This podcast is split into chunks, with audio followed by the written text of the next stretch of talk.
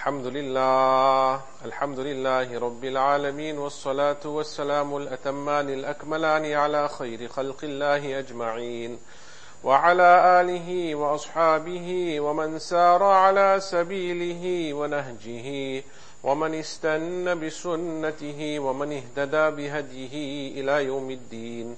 أما بعد وقد قال تعالى في قرآن المجيد والفرقان الحميد أعوذ بالله من الشيطان الرجيم إنما نطعمكم لوجه الله لا نريد منكم جزاء ولا شكورا صدق الله العظيم All praise, all thanks is only due to Allah subhanahu wa ta'ala who yet again has given us a beautiful opportunity to gather in the house of Allah subhanahu wa ta'ala on this Mubarak day of Eid and this Mubarak day of Jumu'ah.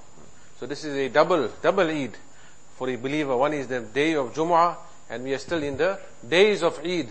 So this is a double Eid for us. May Allah Ta'ala give us the tawfiq of appreciating this Mubarak day. May Allah Ta'ala give us the tawfiq of coming early on the day of Jumu'ah to the masjid. And may Allah Ta'ala make it such that we see many, many more days of Jumu'ah. Allah Ta'ala also make it such that the last day of our earthly life is this Mubarak day of Jumu'ah.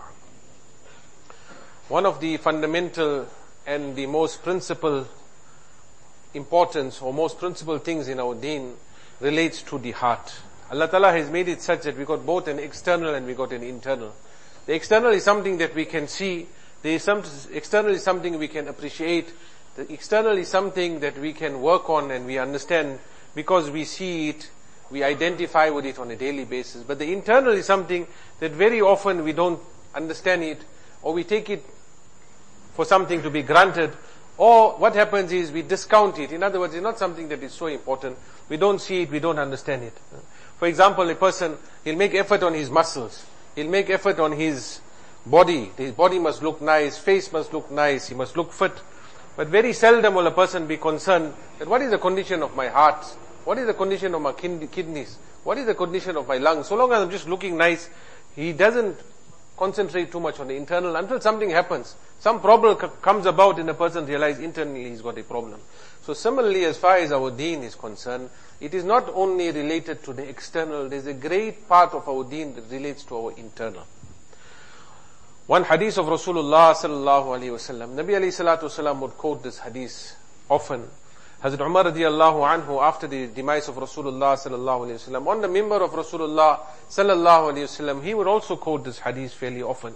And what is this hadith? إِنَّمَا الْأَعْمَالُ niyat That all actions are judged by its intentions. In other words, whatever actions they are, however small it is, however big it is, however it meets the eye, however glamorous it may appear, but it's dependent on the intention. If the intention is right, Allah subhanahu wa ta'ala can cause the smallest of actions to become greater than a mountain. But if it is an action that is the size of a mountain, but it's to impress others, to impress and to display and to demonstrate one's greatness to others in the sight of Allah Ta'ala is not even worth the seed, the seed of a date. It's not even worth that in the sight of Allah subhanahu wa ta'ala. So this hadith of Rasulullah sallallahu alayhi wa sallam, innamal a'malu bin niyat, that actions are only judged by its intentions. وَإِنَّمَا لِكُلِّ امْرِئٍ مَّا نَوَى And every person will get what he intends.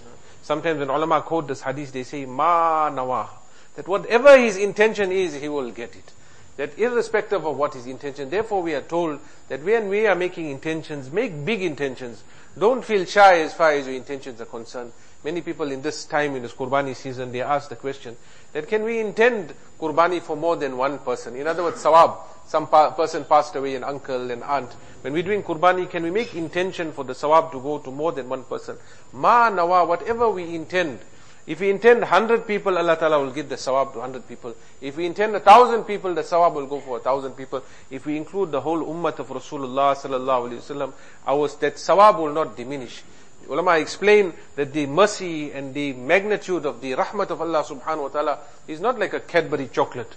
One slab you got, you got so many pieces. If you give one person one piece, then you got so many pieces less. If you give another person, then you got so many more pieces less. As far as the rahmat and the mercy of Allah Ta'ala, is you can include everyone in your niyat. So it doesn't matter. Therefore, an intelligent person is if he's doing nafil qurbani, not his wajib qurbani, nafil qurbani, then he'll include everyone. A person is giving nafil charity, he'll include the whole ummah of Rasulullah sallallahu alaihi wasallam. His nafil charity, he won't limit it because it is not restricted. So anyway, وَإِنَّمَا لِكُلِّ امْرِئٍ مَا نَوَى Whatever a person intends. A person is coming to the masjid. He's just coming for salah, he's coming for the first salah, that is one niyat. He makes niyat in his heart, Wallah, if there's any talk of deen in the masjid, like how now there's a talk of deen, I will sit for the talk of deen. He's getting rewarded for coming to the masjid for salah, and he's getting rewarded for sitting in a talk of deen. So he just increased his niyat. Then he makes a niyat that, oh Allah Ta'ala, if on the way, if there happens to be a sick person, I'll visit that sick person. Or if somebody is not feeling too well in the masjid also, I'll sympathize with him. I'll intend to meet him. He's getting the reward for visiting the sick also in that one journey of coming to the masjid. He makes niyat in his heart that, oh Allah, if there's any dirt, for example, in the masjid, is anything I can do to clean the masjid, I'll do that also. Any type of assistance I can assist anyone, I will do it. He's making multiple niyats in his heart. He's getting rewarded for all of that, even though he may not even do it. So وَإِنَّمَا لِكُلِّ امْرِئٍ مَا نَوَى فَمَنْ كَانَتْ هِجْرَتُهُ إِلَى اللَّهِ وَرَسُولِهِ فَهِجْرَتُهُ إِلَى اللَّهِ وَرَسُولِهِ That person that made hijrat. One of the hardest things on Sahaba was to leave Makkatul Mukarramah. And now is the days of Hajj. Everyone has the desire that Allah Ta'ala take us for Hajj. May Allah Ta'ala take all of us. May Allah Ta'ala open it up, make it easy for us to go. But everyone has the desire, that connection is there with Baytullah. But our connection is still very, very little compared to what connection that they had. What the Muhajirin had, the, the Sahaba had of Rasulullah sallallahu alaihi wasallam. What connection they had with Kaaba, that was a different level of a connection. It was very hard for them to leave their birthplace, to leave Kaaba Sharif, to leave Makkah al-Mukarramah, and to emigrate and go somewhere else. It was a very, very difficult thing. So on this occasion, there was one Sahabi that he had proposed to a woman by the name of Umm Qais. And she was situated in Medina to Medina Munawwara, and she was staying there. So she made one condition to this Sahabi. He was famously known as Muhajir Umm Qais. That she made one condition that if you want to marry me, I'm prepared to marry you, but you must leave Makkah to Mukarramah and you must come to Medina to Munawwara. You must stay where I am, and then only I will marry you. So he made hijrat, he left Makkah al Mukarramah, and he came to Medina al Munawwara and he married her. The other Sahaba had left for the sake of Allah Ta'ala and for Rasulullah sallallahu alaihi wasallam. That is why they left. So on this occasion, Rasulullah sallallahu alaihi wasallam mentioned this hadith, فَمَنْ كَانَتْ هِجْرَتُهُ إِلَى اللَّهِ وَرَسُولِهِ فهجرته إلى الله ورسوله ومن كانت هجرته لدنيا يصيبها أو امرأة ينكحها فهجرته إلى ما هجر إليه That person that makes hijrat, he leaves Makkah al-Mukarramah, he goes to Medina al-Munawwara for some worldly reason. Or he goes to marry a woman فَهِجْرَتُهُ إِلَى مَا هَاجَرَ إِلَيْهِ His actual hijrat, his actual reward is what he intended. This got to do with the internal side. What the intention is in the heart. So important it is. And a journey of leaving Makkah al-Mukarramah Going to Madinah al-Munawwara is such a blessed thing, but it got to do with the intention. Outwardly, both look the same. Those Sahaba that had left Makkah al-Mukarramah, he was also a Sahabi. He had left Makkah al-Mukarramah and he went to Madinah al-Munawwara. This was a journey that he also undertook. It looked outwardly same, but internally it determined the reward. So therefore we find that this intention is something that is very, very, very great. Just to mention with regards to this particular hadith, that it is mentioned with tawatur. Tawatur means that so many people, from the time of Rasulullah sallallahu alaihi wasallam, right up till now, so many people related it that it's impossible to believe that this hadith is a fabrication. It's impossible.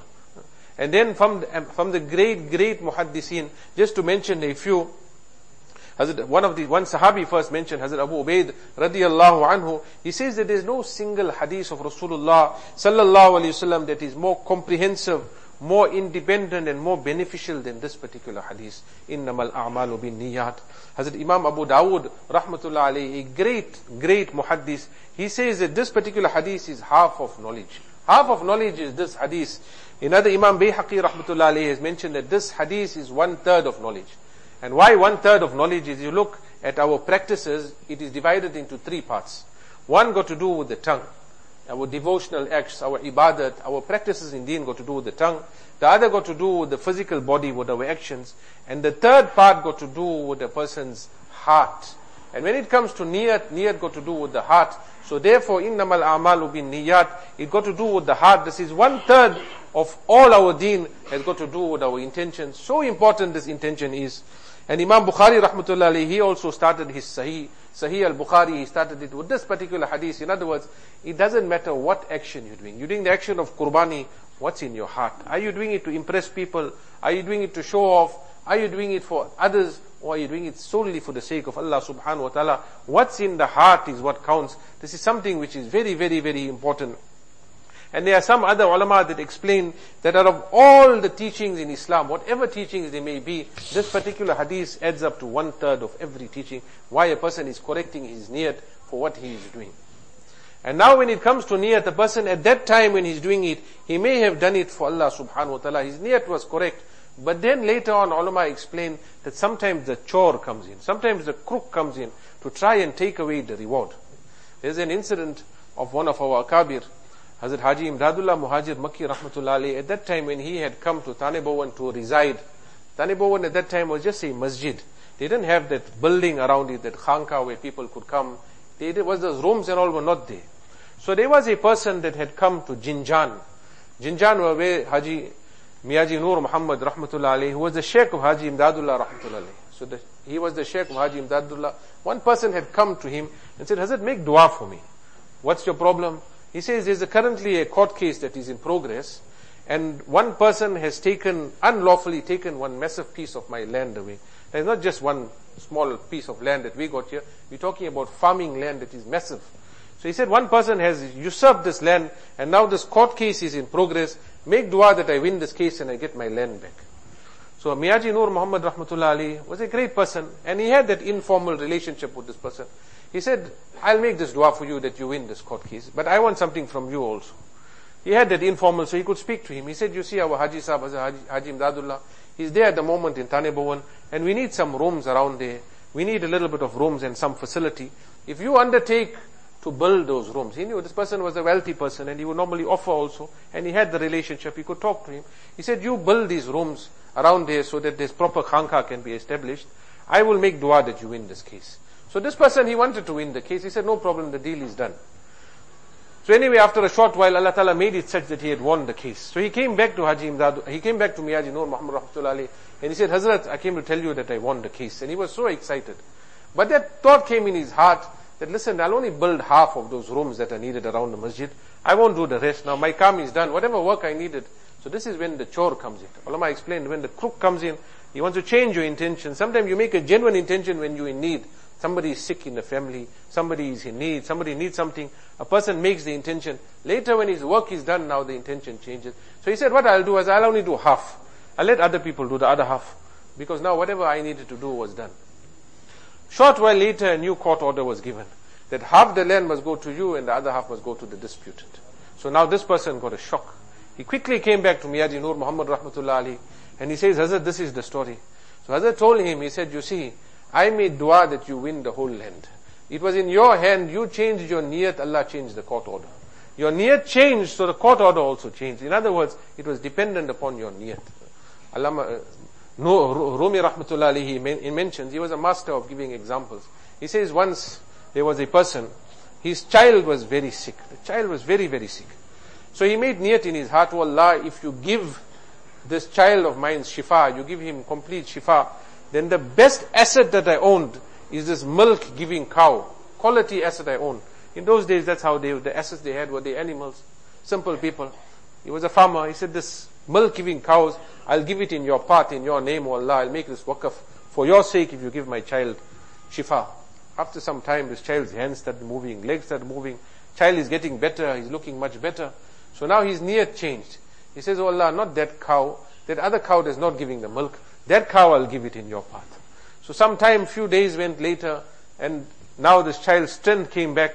So then he, Lama Rum Rahmatullah mentions, now this person says that, you know what, he changes, I don't want to give that cow. That cow that got lost in the jungle, if the thing comes back, that cow is for Allah subhanahu wa ta'ala. So then he mentions in the incident, in the story, just so as to understand how we think, how insan thinks, that how disloyal he is to Allah subhanahu wa ta'ala. He made one niyat and then the chore comes later on and it spoils his niyat. In other words, he must be on guard all the time. He says, now the child got better. That child was even more clever than the father. He told, father, don't even make niyat, but maybe that one that got lost will come back. Then you'll have to give it. Make niyat that that one you slaughtered few years ago, that one is for Allah. In other words, now you don't have to give anything. So this he explains as an illustration that this is the condition of insan, that sometimes he does things for the sake of Allah subhanahu wa ta'ala, later on the niyat goes. And one thing in our time and age that steals the niyat away and we don't even realize it, is this photography and this camera, etc. A man is going for umrah, a man is doing tawaf of Baytullah, he's videoing himself and sending it throughout the world. That moment of him doing that ibadah is already captured by the malaika. For the sake of Allah subhanahu wa ta'ala, there is no need for a person to take a selfie of himself and show the whole world. Sometimes he's there by the Hajr Aswad, he's showing the whole world that here I am. And now even the sanctity of Masjid al-Nabawi alayhi salam is spoilt because people are taking videos and showing. What do we need to show? Allah Ta'ala has got malaika to record that moment. If there was any moment that needed to be recorded, was that moment when Ibrahim alayhi salam put the knife over the neck of his son. But Allah Ta'ala did not record. Allah Ta'ala did not capture that moment. Yet when we want to put the knife over one animal, then we want to show the whole world what we are doing. We are spoiling that niyat of ours. If we are doing it for the sake of Allah, ulama explain, take that action and throw it in the ocean. On the day of Qiyamah, Allah will take it out and show you that you did it for my sake. You didn't do it to show people. You did it for me. Allah Ta'ala will preserve it. If a thing is shown to people or later on a person looks at it, hey, see what an animal I slaughtered, that ujab will come in his heart, that ikhlas is lot. So therefore we must be very careful. Shaitan is using different ways to deceive and cheat us and take away that intention from our heart. And one way in this time and age is the cell phone. It is spoiling, it is corrupting all our ibadat. It doesn't matter where a person is, it is corrupting it. Allah Ta'ala save us and Allah Ta'ala give us the tawfiq of protecting ourselves. Whatever we do, we do it for the sake of Allah. Therefore in the hadith it comes that when you give charity with the right hand, don't even let the left hand know. Uh, forget showing everyone else, posting it on Twitter and Facebook and letting everyone else see. Don't even let the left hand know what the right hand has given. May Allah Ta'ala give us all the tawfiq of doing things for His sake, protecting it, looking after it and safeguarding this niyat of ours. Akhiru da'wana alhamdulillahi rabbil